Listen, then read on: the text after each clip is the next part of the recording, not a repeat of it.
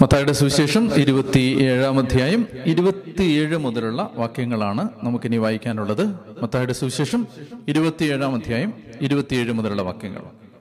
അനന്തരം ദേശാധിപതിയുടെ പടയാളികൾ യേശുവിനെ പ്രത്തോറിയത്തിലേക്ക് കൊണ്ടുപോയി സൈന്യവിഭാഗത്തെ മുഴുവൻ അവനെതിരെ അണിനിരത്തി.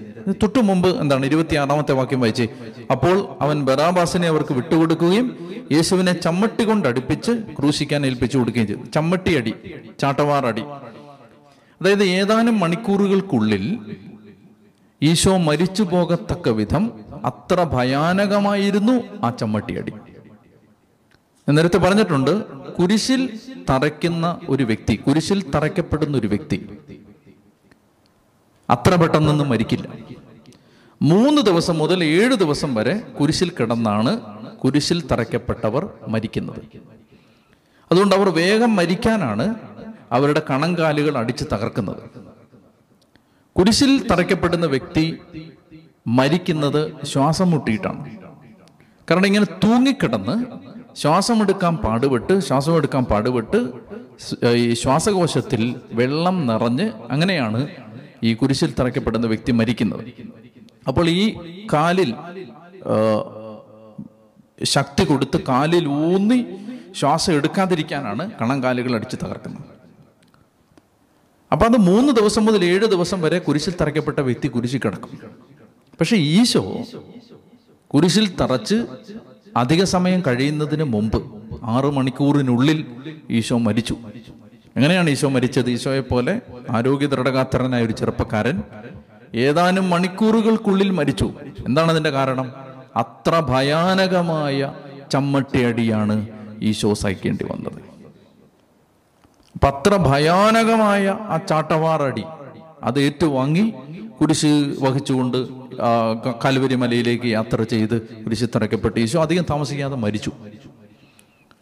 ഇനി 27-ാമത്തെ വാക്യം. അനന്തരം ദേശാധിപതിയുടെ പടയാളികൾ യേശുവിനെ പ്രത്തോറിയത്തിലേക്ക് കൊണ്ടുപോയി. പ്രത്തോറിയം എന്ന് പറഞ്ഞാൽ പീലാത്തോസ് താമസിക്കുന്ന കൊട്ടാരം.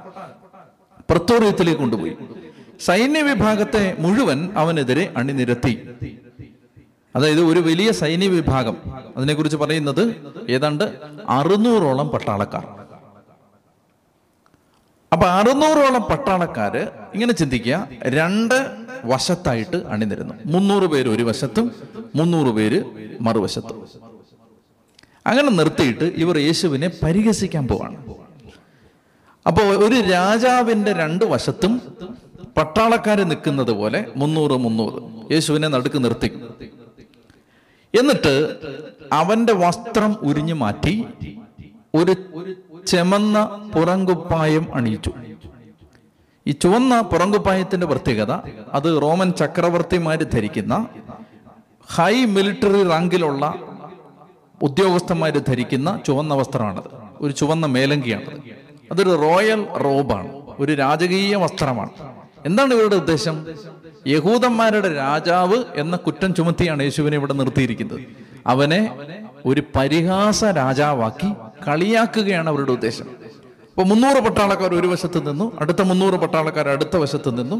യേശുവിനെ ഒരു ചുവന്ന മേലങ്കി, പട്ടാളക്കാരുടെ ചുവന്ന മേലങ്കി ധരിപ്പിച്ചു, രാജാവിൻ്റെ വസ്ത്രം പോലെ ധരിപ്പിച്ചു. കിരീടത്തിൻ്റെ സ്ഥാനത്ത് ഒരു മുൾക്കിരീടം വെച്ചു. അവൻ്റെ ചെങ്കോലിൻ്റെ സ്ഥാനത്ത് ഒരു ഞാങ്ങണ എടുത്ത് കൈ കൊടുത്തു. വലത്ത് കൈയിൽ ഒരു ഞാങ്ങണയും കൊടുത്തു. അവൻ്റെ മുമ്പിൽ അവർ മുട്ടുകുത്തി, യഹൂദരുടെ രാജാവേ സ്വസ്തി, യഹൂദരുടെ രാജാവേ സ്വസ്തി എന്ന് പറഞ്ഞ് അവനെ പരിഹസിച്ചു. ശ്രദ്ധിക്കേണ്ട എന്തെന്നറിയാമോ? യഥാർത്ഥത്തിൽ ഇവൻ രാജാവാണ്. യഥാർത്ഥത്തിൽ ഇവൻ രാജാവാണെന്ന് ആദ്യം ഏറ്റുപറയുന്നത് ഈ വിജാതീയ പട്ടാളക്കാരാണ്. നാളെ അവൻ മഹത്വത്തിൽ രാജാധിരാജനായി എഴുന്നള്ളുമ്പോൾ അവർ കാണും തങ്ങൾ മുട്ടുകുത്തി പരിഹസിച്ച്, ഞങ്ങളുടെ കയ്യിൽ കൊടുത്ത്, മുൾക്കിരീടം തറച്ച്, ചുവന്ന പറങ്കുപ്പായം ധരിപ്പിച്ച്, പരിഹാസത്തോടെ രാജാവേ എന്ന് വിളിച്ചവനെ രാജാവേ എന്നവർ വിളിക്കേണ്ടി വരും. അപ്പൊ അതുകൊണ്ട് ഇത് ശരിക്കും പറഞ്ഞാൽ ഇതൊരു പാരഡിയാണ്. പിശാച് യേശുക്രിസ്തു രാജാധിരാജനായി അവരോധിക്കപ്പെടാൻ പോകുന്നു എന്ന് മുൻകൂട്ടി അറിഞ്ഞ് ഈ മനുഷ്യരിലൂടെ പ്രവർത്തിച്ച് യേശുവിനെ അവഹേളിക്കുകയാണ്. അത് പിശാചിന്റെ അരിശത്തിന്റെ അങ്ങേയറ്റമാണ്. അങ്ങനെ രാജാവ് നീണാൽ വാഴട്ടെ എന്ന് പറഞ്ഞ് പരിഹസിക്കാം. എന്നിട്ട് അവർ ചെയ്യുന്നത്, അവർ അവന്റെ മേൽ തുപ്പുകയും ഞാങ്ങനെ എടുത്ത് അവന്റെ ശിരസിന് അടിക്കുകയും ചെയ്തു. അവർ അവനെ പരിഹസിച്ചതിന് ശേഷം പുറങ്കുപ്പായം അഴിച്ചു മാറ്റി അവന്റെ വസ്ത്രം വീണ്ടും ധരിപ്പിച്ച് കുരിശിൽ തറയ്ക്കാൻ കൊണ്ടുപോയി. അപ്പൊ ഈ രാജാവായി യേശുവിനെ പരിഹാസത്തോടെ നിർത്തി പരിഹസിക്കുന്ന രംഗമാണത്. അത് നമ്മൾ കുരിശിൻ്റെ വഴിയുടെ യാത്രയിലെ ഈശോ സഹിച്ച വലിയൊരു മാനസിക പീഡയാണത്. അപമാനത്തിൻ്റെ, നാണക്കേടിൻ്റെ, പിന്നെ പരിഹാസ രാജാവാക്കി എല്ലാവരും കൂടി. നിങ്ങൾ ഓർക്കേണ്ടത്, സ്രഷ്ടാവിനെയാണ് സൃഷ്ടി നിന്ദിക്കുന്നത്. സർവപ്രപഞ്ചത്തെയും സൃഷ്ടിച്ച, പ്രപഞ്ചത്തെ മുഴുവൻ സൃഷ്ടിച്ച് പരിപാലിക്കുന്ന സർവശക്തനായ ദൈവമാണ് അവൻ സൃഷ്ടിച്ച കൃമികളിൽ കൃമിയായ ഒരു മനുഷ്യൻ്റെ മുമ്പിൽ പരിഹാസമേറ്റുവാങ്ങി മിണ്ടാതെ നിൽക്കുന്നത്. 27-ാമത്തെ അധ്യായം 32 മുതലുള്ള വാക്യങ്ങൾ. അവർ പോകുന്ന വഴി ശിമയോൻ എന്ന ഒരു കിറേനക്കാരനെ കണ്ടുമുട്ടി. യേശുവിന്റെ കുരിശ് ചുമക്കാൻ അവർ അവനെ നിർബന്ധിച്ചു. ഇപ്പൊ കിറേനക്കാരനായ ശിമയോനെ നമ്മൾ കണ്ടുമുട്ടുന്ന ഭാഗമാണിത്. അവർ പോകുന്ന വഴി ശിമയോൻ എന്നൊരു കിറേനക്കാരനെ കണ്ടുമുട്ടി. സൈറീൻ, കിറേന, കെവറീൻ എന്നൊക്കെ പറയുന്ന ഒരു സ്ഥലമാണ്. അപ്പോൾ യേശുവിനെ കൊണ്ടുപോവുകയാണ്. അവർ പോകുന്ന വഴി എവിടേക്കാണ് പോകുന്നത്? നഗരത്തിന്റെ വെളിയിലേക്കാണ്. ഈശോ ഈ പട്ടണത്തിന് വെളിയിലാണ് കൊല്ലപ്പെടുന്നത്. നഗര അതിർത്തിക്ക് വെളിയിലാണ് ഈശോ കൊല്ലപ്പെടുന്നത്. അവിടെയാണ് ഈ കാൽവരി.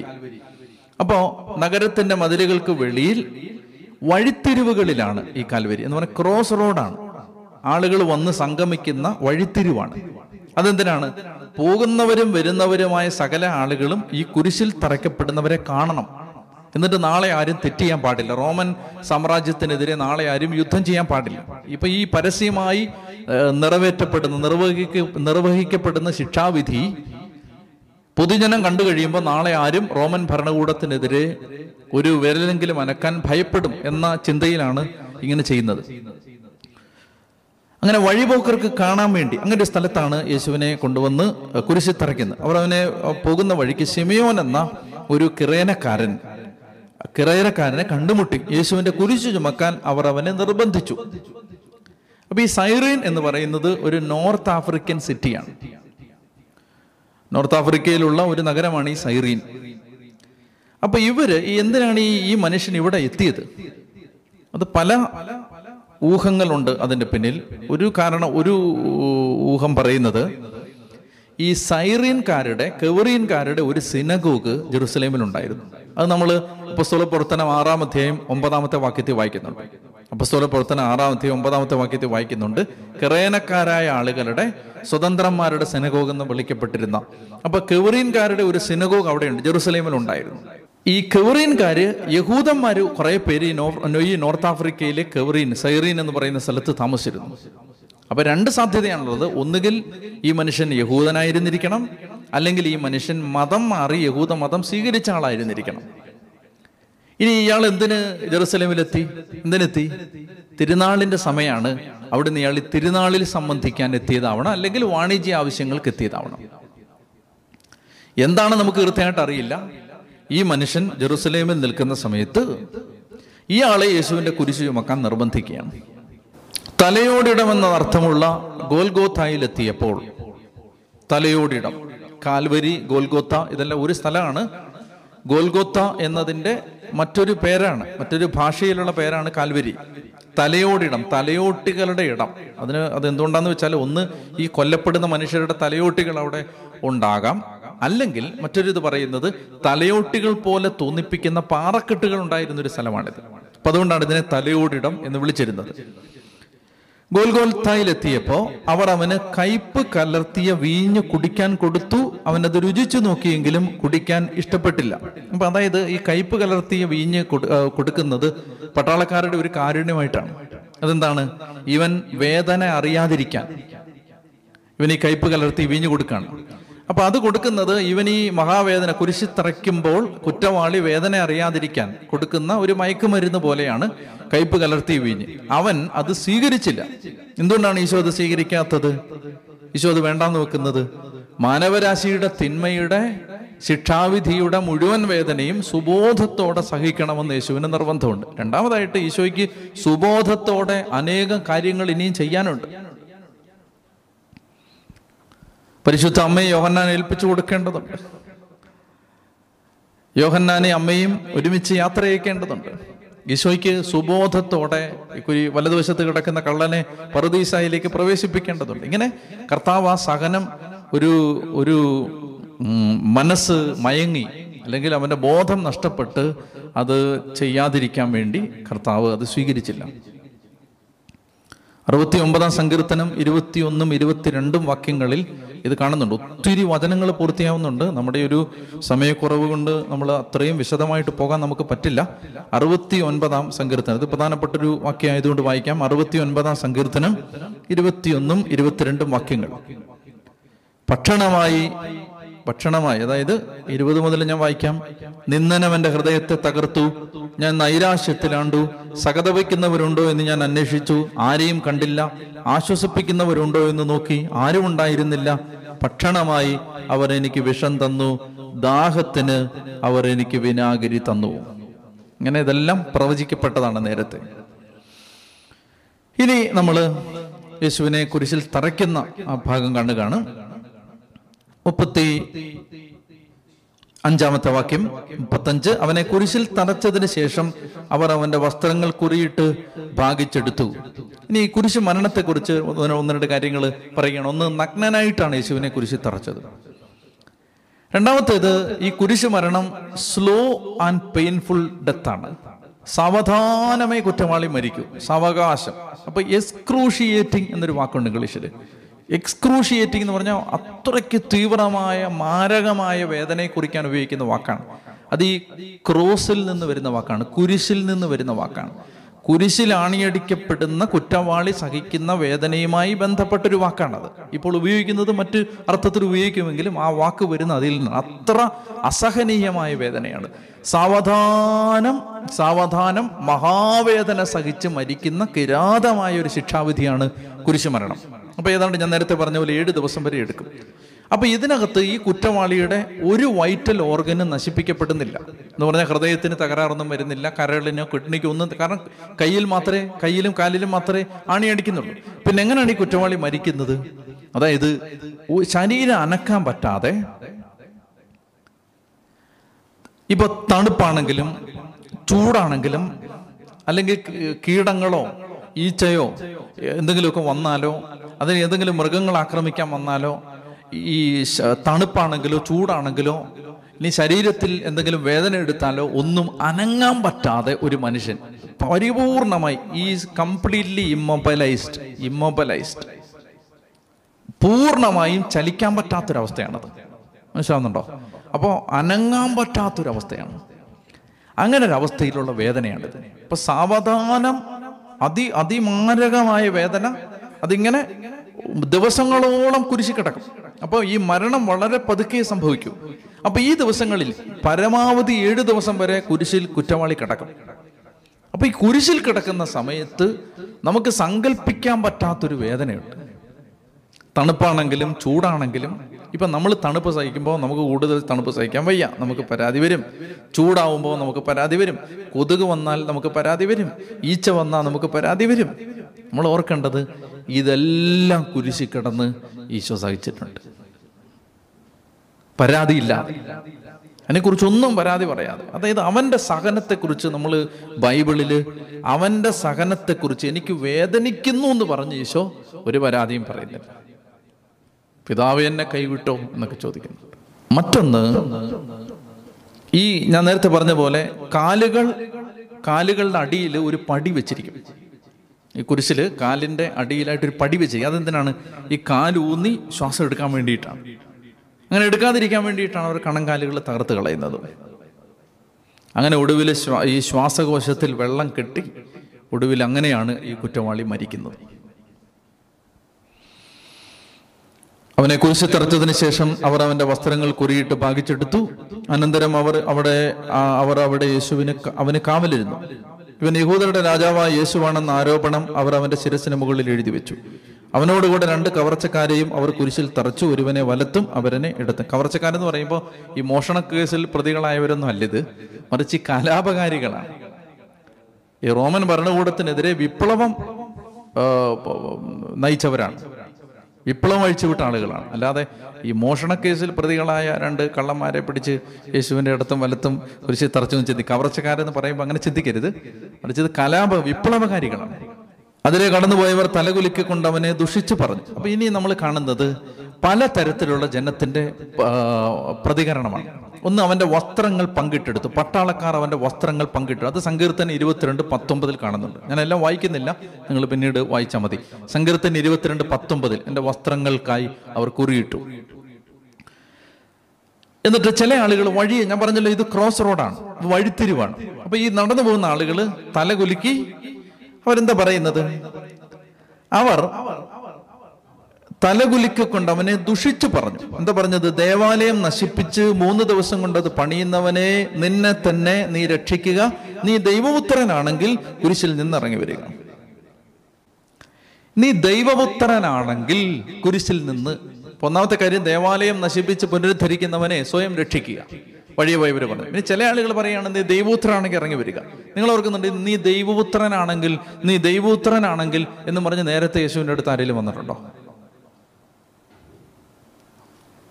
നീ ദൈവപുത്രനാണെങ്കിൽ ഇങ്ങനെ ചെയ്യേ വന്നിട്ടുണ്ട്.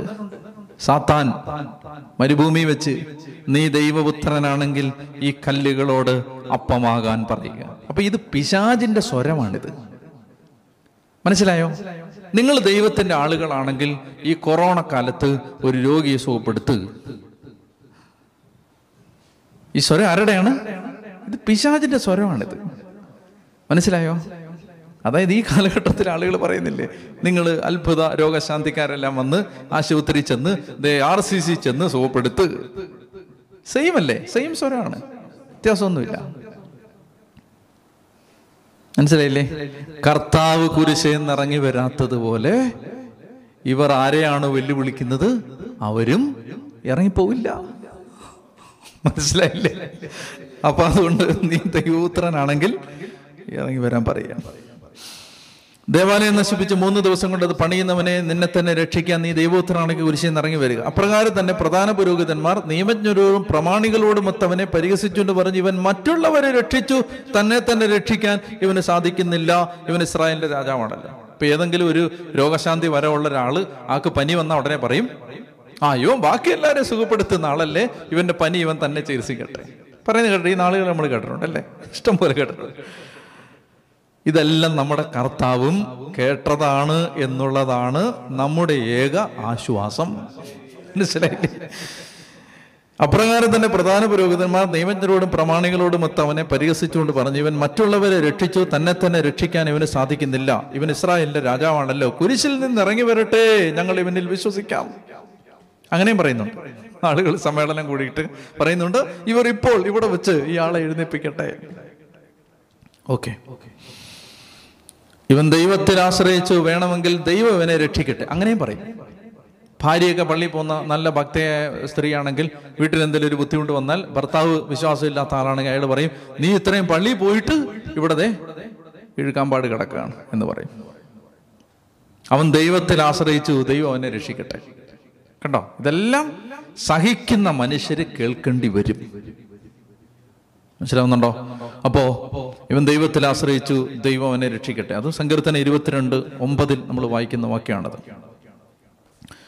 ഇനി അതെല്ലാം കഴിയുമ്പോൾ അവനോടൊപ്പം ക്രൂശിക്കപ്പെട്ട കവർച്ചക്കാരും ഇപ്രകാരം തന്നെ പരിഹസിച്ചു. ഇടത്തും വലത്തും 2 കിടപ്പുണ്ട്. അതേ ഒരു ആശ്വാസം കൊടുക്കുമെന്ന് വിചാരിച്ചപ്പോഴാണ് അവരും അതുപോലെ തന്നെ അവനെ പരിഹസിച്ചു. 45 വാക്യം, 6-ാം മണിക്കൂർ മുതൽ 9-ാം മണിക്കൂർ വരെ ഭൂമിയിലെങ്ങും അന്ധകാരം വ്യാപിച്ചു.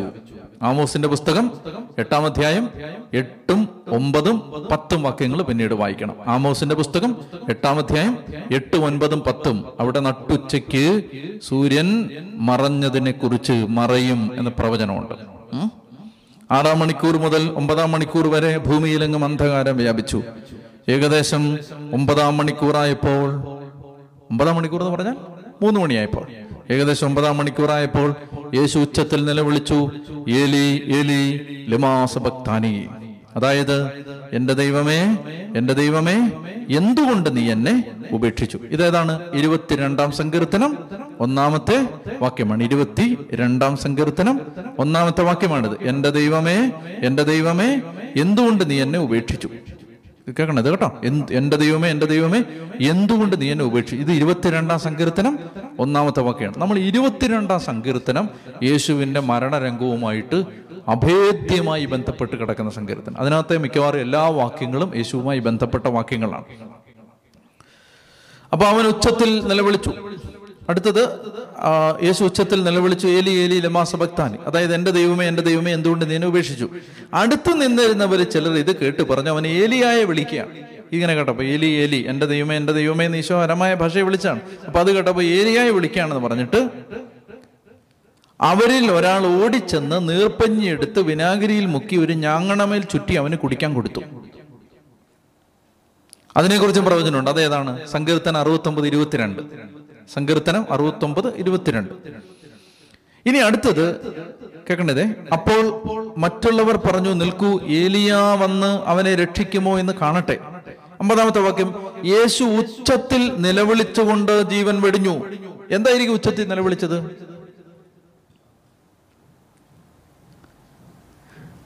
യേശു ഇതിന് തൊട്ടു മുമ്പ് നിലവിളിച്ചപ്പോൾ എന്താ പറഞ്ഞേ? എന്റെ ദൈവമേ എന്റെ ദൈവമേ എന്തുകൊണ്ട് നീ എന്നെ ഉപേക്ഷിച്ചു. അപ്പോഴാണ് അവർ ഏലിയായി വിളിക്കുന്നു എന്ന് പറഞ്ഞിട്ട് നീർപ്പഞ്ഞി വിനാഗിരിയിൽ മുക്കി കൊണ്ടുവന്ന് കൊടുക്കുന്നത്. അപ്പൊ അവനത് അത് അങ്ങനെ കൊടുത്തു കഴിയുമ്പോൾ യേശു വീണ്ടും ഉച്ചത്തിൽ നിലവിളിക്കാൻ.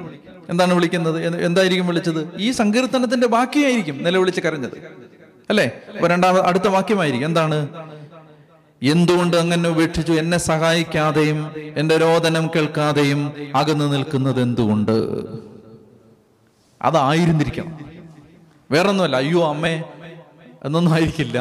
കർത്താവ് ഈ സങ്കീർത്തനമായിരിക്കും കുരിശേ കിടന്ന്. കാരണം ആദ്യത്തെ വാക്യമാണ് ആദ്യം വിളിച്ചു എന്ന് പറഞ്ഞിരിക്കുന്നത്. അപ്പൊ രണ്ടാമത് നിലവിളിച്ചു എന്ന് പറയുന്നത് ആ വാക്യത്തിന്റെ അടുത്ത വാക്യമായിരിക്കും. എന്നെ സഹായിക്കാതെയും എൻ്റെ രോദനം കേൾക്കാതെയും നീ നിൽക്കുന്നത് എന്തുകൊണ്ട്? യേശു ഉച്ചത്തിൽ നിലവിളിച്ചുകൊണ്ട് ജീവൻ വെടിഞ്ഞു.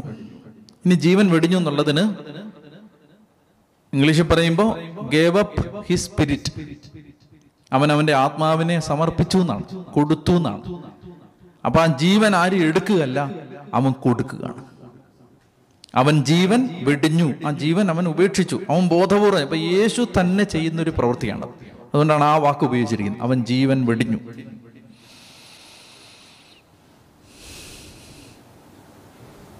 അപ്പോൾ ദേവാലയത്തിലെ തിരശ്ശീല മുകൾ മുതൽ താഴെ വരെ രണ്ടായി കയറി. താഴേന്ന് മേളിലോട്ടാണോ കയറിയത്, മേളിയും താഴോട്ടാണോ? തിരശ്ശീല കയറിയത് താഴേന്ന് മേളിലോട്ടാണോ കയറിയത്, മേളിയും താഴോട്ടാണോ? മേളിയും താഴോട്ടാണ് കയറിയത്. തിരശ്ശീലയുടെ പ്രത്യേകത, ജെറുസലേം ദേവാലയത്തിലെ അതിവിശുദ്ധ സ്ഥലത്തെ മറച്ചിരുന്ന തിരശ്ശീലയാണ്. അത് ഏറ്റവും കട്ടിയുള്ള തിരശ്ശീലയാണ്. വെറുതെ ഒരു ബ്ലേഡ് കൊണ്ടൊന്നും വരഞ്ഞാൽ കീറുന്ന ഒരു തിരശ്ശീല അല്ലത്, ഏറ്റവും കട്ടിയുള്ള തിരശ്ശീലയാണ്. ആ ദേവാലയത്തിലെ ഏറ്റവും കട്ടിയുള്ള തിരശ്ശീല. താഴെ നല്ല കീറിയത്, അതിൻ്റെ അർത്ഥം എന്താണ്? മനുഷ്യനല്ല ഇത് കീറിയത്, മേളിന്നാണ് കീറിയത്, ദൈവമാണ് കീറിയത്, ഒരു ദൈവിക പ്രവൃത്തിയാണ്. അതുകൊണ്ടാണത് മുകളിൽ നിന്ന് താഴേക്ക് കീറി. ഭൂമി കുലുങ്ങി, പാറകൾ പിളർന്നു, ശവകുടീരങ്ങൾ തുറക്കപ്പെട്ടു. ഈ തിരശ്ശീല കീറി എന്ന് പറയുമ്പോൾ മനസ്സിലാക്കേണ്ടത്, അതിവിശുദ്ധ സ്ഥലത്തെ മറച്ചിരുന്ന തിരശ്ശീല കീറിയാൽ അതിൻ്റെ അർത്ഥം ദേവാലയം ഡെസക്രേറ്റ് ചെയ്യപ്പെട്ടു, അതിവിശുദ്ധ സ്ഥലം മലിനമായി എന്ന് പറഞ്ഞാൽ ആ ദേവാലയത്തിന്റെ സാങ്കത്യം അവസാനിച്ചു. പിന്നെ ഇനി ആരാണ് ദേവാലയം? ഇനി യേശുവാണ് ദേവാലയം. ആ ദേവാലയത്തിന്റെ കാലം കഴിഞ്ഞു. പിന്നീട് കുറച്ചു നാളും കൂടി അത് നിൽക്കും. AD 70 നശിപ്പിക്കപ്പെട്ടു.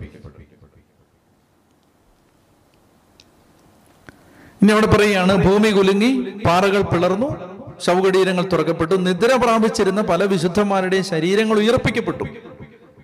ഉയർപ്പിക്കപ്പെട്ടവർ പുറത്തു വന്നില്ല. അപ്പോൾ അവർ ഉയർപ്പിക്കപ്പെട്ടു എന്ന് പറഞ്ഞാൽ അവരിൽ അപ്പോൾ ഒരു മാറ്റം സംഭവിച്ചു.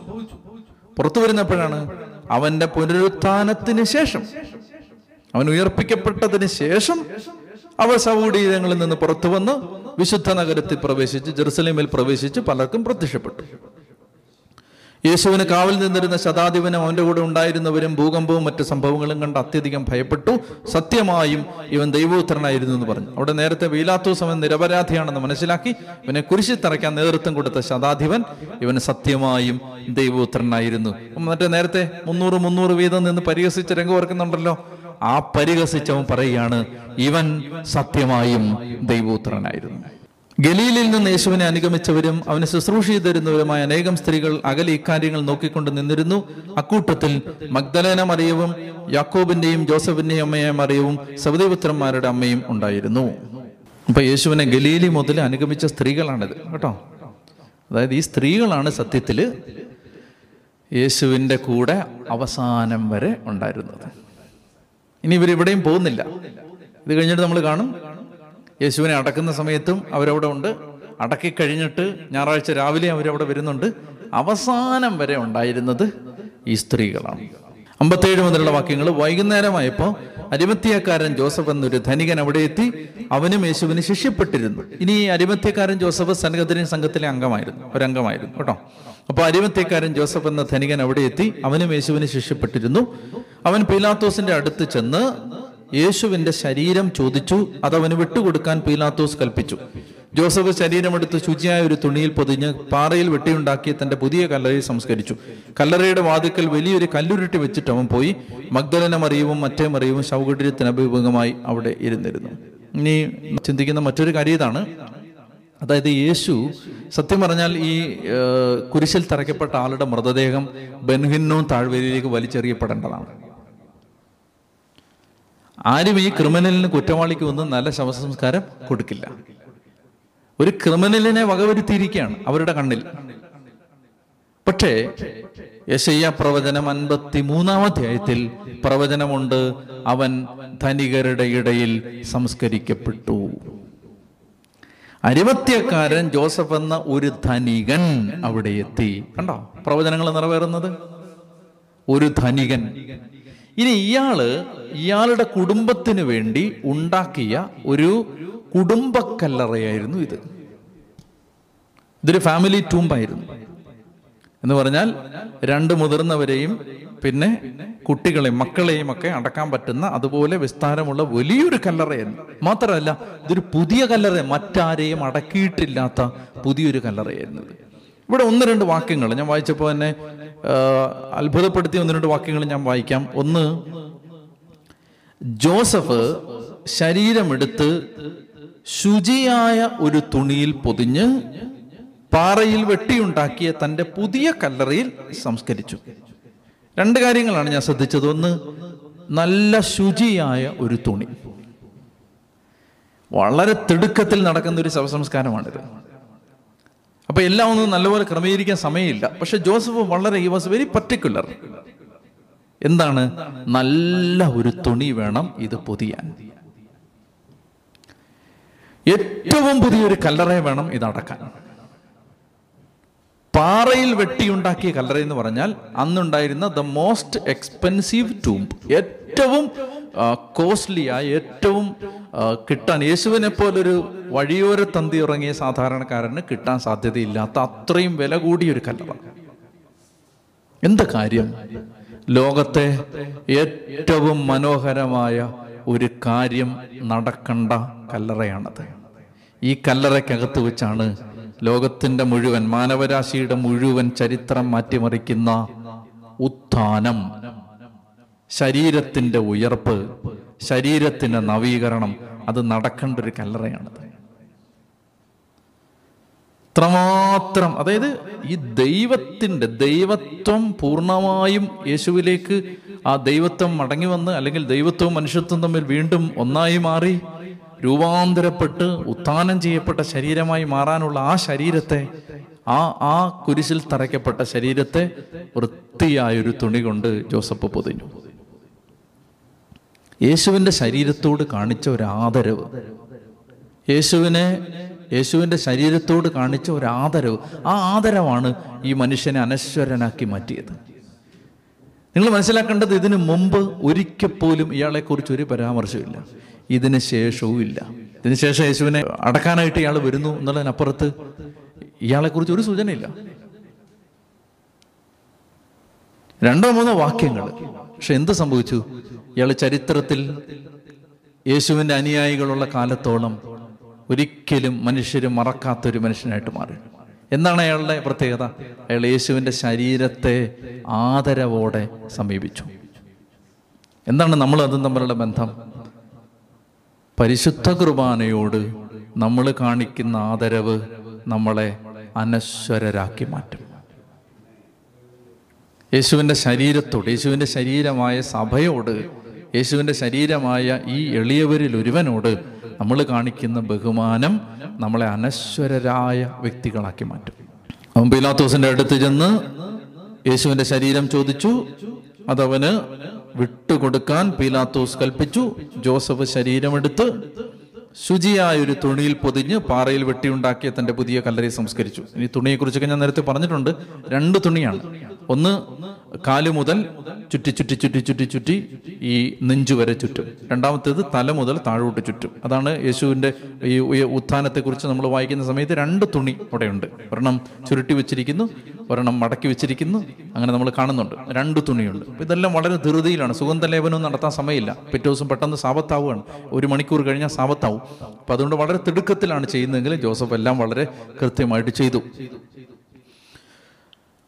ഇനി ജോസഫ് ശരീരമെടുത്ത് ശുചിയായ ഒരു തുണിയിൽ പൊതിഞ്ഞ് പാറയിൽ വെട്ടിയുണ്ടാക്കിയ തൻ്റെ പുതിയ കല്ലറയെ സംസ്കരിച്ചു. ഇനി കേട്ടെ, കല്ലറയുടെ വാതുക്കൽ ഒരു വലിയ കല്ലുരുട്ടി വെച്ചിട്ട് അവൻ പോയി. മഗ്ദലന മറിയവും മറ്റേ മറിയവും ശവകുടീരത്തിന് അഭിമുഖമായി അവിടെ ഇരുന്നിരുന്നു. ഒരു കാര്യം ഇവിടെ ശ്രദ്ധിക്കേണ്ടത്, കല്ലറയിൽ അവനെ വെച്ചിട്ട് കല്ലുരുട്ടി വെക്കുന്നത് കണ്ടവർ ഉണ്ട്. ഓക്കെ, കല്ലറയിൽ അവനെ വെച്ചു, കല്ലുരുട്ടി വെച്ചു. അപ്പോൾ അവിടെ സാക്ഷികളുണ്ട്. ഇനി അവനെ കല്ലറയിൽ വെച്ച് അടച്ച് കാവൽക്കാർ വന്ന്, അടുത്ത ഭാഗത്ത് നമ്മൾ കാണും, മുദ്ര വെച്ച് അത് സീൽ ചെയ്ത് അടച്ചു. എന്നിട്ട് അവർ കാവലിൽ നിന്നു. അങ്ങനെ അവനെ അടച്ചപ്പോഴും സാക്ഷികളുണ്ട്. അതിനുശേഷം അവന് കാവലിൽ നിന്ന ആളുകളുണ്ട്. അപ്പോൾ അതുകൊണ്ട് ഈ യേശുവിനെ കല്ലറയിൽ അടക്കിയില്ല എന്നാരെങ്കിലും പറഞ്ഞാൽ ആ വാദഗതി തെറ്റാണ്. യേശു കുരിശിൽ നിന്നേ രക്ഷപ്പെട്ടങ്ങ് പോയി, പിന്നീട് ആ രണ്ടു ദിവസം കഴിഞ്ഞപ്പോൾ പ്രത്യക്ഷപ്പെട്ടു എന്നൊക്കെ പറയുന്ന ആളുകളുണ്ട്. പക്ഷെ ശരിക്കും ഇതെല്ലാം സത്യസന്ധമായിട്ട് മത്തായി സുവിശേഷൻ അവതരിപ്പിച്ചിരിക്കുകയാണ്. അതായത് കല്ലറയിൽ വെച്ചു, കല്ലുരുട്ടി മാറ്റി, അടച്ചു. അപ്പോൾ ഈ സ്ത്രീകൾ അത് കണ്ടുകൊണ്ട് അഭിമുഖമായി നിൽക്കുകയാണ്, ജോസഫ് മാത്രമല്ല. ഇനി ഈ സ്ത്രീകളുടെ പ്രത്യേകത എന്താണ്? ഈ സ്ത്രീകൾ അവർ ഗലീലി മുതൽ ഈ കല്ലറ വരെ വിട്ടുമാറാതെ യേശുവിൻ്റെ കൂടെ നിന്ന ആളുകളാണ്. ഈ മഗ്ദലന മറിയത്തിന് എന്തിനാണ് ഈശോ ഉത്ഥാനത്തിന് ശേഷം ആദ്യമായിട്ട് മഗ്ദലന മറിയത്തിന് എന്തുകൊണ്ടാണ് പ്രത്യക്ഷപ്പെട്ടത് എന്നതിൻ്റെ ഉത്തരം കൂടിയുണ്ട് അതിനകത്ത്. അതായത് അവസാനം വരെ പോകാതെ നിന്നത് ഈ മഗ്ദലന മറിയവും കൂട്ടുകാരുമാണ്. അവസാനം വരെ. ബാക്കി എല്ലാവരും കുറെ കഴിഞ്ഞപ്പോൾ പോയി. അപ്പോസ്തലന്മാരെയൊന്നും ഈ രംഗത്ത് ഇനി കാണാനില്ല. പക്ഷെ ഇവർ പോയിട്ടില്ല. കുരിശിൻ്റെ ചുവട്ടിലുണ്ടായിരുന്ന യോഹന്നാൻ അമ്മയും കൊണ്ട് വീട്ടിലേക്ക് പോയി. പക്ഷെ ഇവർ പോയിട്ടില്ല. അവർ പോകാൻ നിൽക്കുകയാണ്. അപ്പം എന്തുകൊണ്ട് ഉത്ഥാനം ചെയ്ത ഈശോ മഗ്ദലന മറിയത്തിന് ആദ്യം പ്രത്യക്ഷപ്പെട്ടു എന്ന് ചോദിച്ചാൽ, ആദ്യം മുതൽ അവസാനം വരെ ഉണ്ടായിരുന്നത് ഇവളാണ്. അപ്പം അത് ഈ വിട്ടുപോകാത്ത, തോറ്റുകൊടുക്കാത്തൊരു സമർപ്പണത്തിന് വലിയ വിലയുണ്ട്. പരാജയപ്പെടാത്തൊരു സമർപ്പണത്തിന് വലിയ വിലയുണ്ട്. വീണുപോകാത്തൊരു സമർപ്പണത്തിന് വലിയ വിലയുണ്ട്. കർത്താവ് ഇതെല്ലാം ഓർത്തു വെച്ചിരിക്കും. ചെറിയ കാര്യങ്ങളിൽ പോലും വിശ്വസ്തനാണ്. അപ്പം അതുകൊണ്ട് നമ്മൾ കർത്താവിന് വേണ്ടി വീണുപോകാതെ നിൽക്കുന്നത് നമ്മളെ കർത്താവ് എന്നും വലിയവരാക്കി മാറ്റാൻ, കർത്താവ് ഓർത്തിരിക്കാൻ. അത് എന്നിട്ട് മഗ്ദലന മറിയത്തിനാണ് പ്രത്യക്ഷപ്പെടുന്നത്.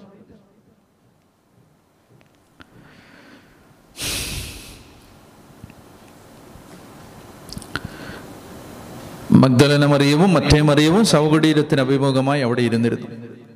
62-ാമത്തെ വാക്യം. പിറ്റേ ദിവസം, അതായത് ഒരുക്ക ദിനത്തിന്റെ പിറ്റേന്ന്, പ്രധാന പുരോഹിതന്മാരും പരിസയരും പീലാത്തോസിന്റെ അടുക്കൽ ഒരുമിച്ച് കൂടി. അവർ പറഞ്ഞു, യജമാനനെ, 3 ദിവസം കഴിഞ്ഞ് ഞാൻ ഉയർത്തെഴുന്നേൽക്കുമെന്ന് ആ വഞ്ചകൻ ജീവിച്ചിരുന്നപ്പോൾ പറഞ്ഞത് ഞങ്ങൾ ഇപ്പോൾ ഓർമ്മിക്കുന്നു. അതിനാൽ 3-ാം ദിവസം വരെ ശവകുടീരത്തിന് കാവലേർപ്പെടുത്താൻ ആജ്ഞാപിക്കുക, അല്ലെങ്കിൽ അവന്റെ ശിഷ്യന്മാർ വന്ന് അവനെ മോഷ്ടിക്കുകയും അവൻ മരിച്ചവരിൽ നിന്ന് ഉത്ഥാനം ചെയ്തുവെന്ന് ജനങ്ങളോട് പറയുകയും ചെയ്തെന്ന് വരും. അങ്ങനെ അവസാനത്തെ വഞ്ചന ആദ്യത്തേതിനേക്കാൾ ഗുരുതരമായി തീരുകയും ചെയ്യും. പീലാത്തോസ് അവരോട് പറഞ്ഞു, നിങ്ങൾക്കൊരു കാവൽസേനയുണ്ടല്ലോ, പോയി നിങ്ങളുടെ കഴിവ് പോലെ കാത്തുകൊള്ളുവിൻ. അവർ പോയി കല്ലിന് മുദ്ര വെച്ച് കാവൽക്കാരെ നിർത്തി കല്ലറ ഭദ്രമാക്കി. നിങ്ങൾ ശ്രദ്ധിക്കേണ്ടത്, ഇത് ഏത് ദിവസമാണ്? തിരുനാൾ ദിവസമാണ്. സാബത്ത് ആരംഭിക്കുകയാണ്. അപ്പൊ സാബത്ത് ആരംഭിച്ചു. ഇത് പിറ്റേ ദിവസമാണ്. പിറ്റേ ദിവസം എന്ന് പറയുമ്പോൾ ശനിയാഴ്ചയാണ്. ശനിയാഴ്ച ദിവസം സാബത്ത് ദിവസമാണ്. ഒരു യഹൂദൻ ഒരിക്കലും വിജാതീയനായ പീലാത്തോസിന്റെ അടുത്ത് ചെന്ന് ഇങ്ങനെയൊന്നും റിക്വസ്റ്റ് ചെയ്യില്ല സാബത്തിന്റെ അന്ന്. അപ്പൊ എത്രമാത്രം ഇവര് അവരുടെ കാര്യത്തിന് വേണ്ടി നിയമം തെറ്റിക്കുന്നു എന്നുള്ളതിന്റെ സൂചനയാണ് ഇതെല്ലാം. അപ്പൊ ഇത് അസാധാരണമാണ്. ഈ ഇതുപോലൊരു സാബത്ത് ദിവസം പീലാത്തോസിന്റെ അടുത്ത് ചെന്ന് ഇങ്ങനെ ഇത്തരം കാര്യങ്ങൾ അവർ പറയുകയാണ്. അവൻ ഇങ്ങനെ ഉയർത്തെഴുന്നേൽക്കും പറഞ്ഞിരുന്നു, അതുകൊണ്ട് കാവൽ നിൽക്കണം എന്നൊക്കെ പറഞ്ഞ് പീലാത്തോസിന്റെ അടുത്ത് ചെന്നത് ചോദിക്കാം. അഗാധമായൊരു ഭയം ഇവരെ പിടികൂടി. അതാണ് ഈ യേശുവിനെ തള്ളിപ്പറഞ്ഞു കഴിയുമ്പോൾ പിന്നീട് ഈ അഗാധമായൊരു ഭയം അവരുടെ ഉള്ളിലുണ്ടാവും. പിന്നൊരു വിറങ്ങലിപ്പുണ്ടാവുകയാണ്. അവനിങ്ങനെ നമ്മുടെ മനസാക്ഷി വന്നിങ്ങനെ ആ വാതുക്ക് വന്നിങ്ങനെ തട്ടി വിളിച്ചുകൊണ്ടിരിക്കും. അങ്ങനെ അവർ 66-ാമത്തെ വാക്യം, അവർ പോയി കല്ലിന് മുദ്ര വെച്ച് കാവൽക്കാരെ നിർത്തി കല്ലറ ഭദ്രമാക്കി. അപ്പൊ ദേവാലയത്തിൽ ജോലി ചെയ്തിരുന്ന പട്ടാളക്കാരുണ്ട്, റോമൻ പട്ടാളക്കാർ. ആ പട്ടാളക്കാരെ കൊണ്ടുവന്നാണ് കാവൽ നിർത്തുന്നത്. ദേവാലയ സേനയുണ്ട്, ദേവാലയത്തിന് സംരക്ഷണം കൊടുക്കുന്ന പട്ടാളക്കാരുണ്ട്, റോമൻ പട്ടാളക്കാരെ തന്നെയാണ്. അവർ വന്ന് യേശുവിന്റെ കല്ലറയ്ക്ക് കാവൽ നിന്നു.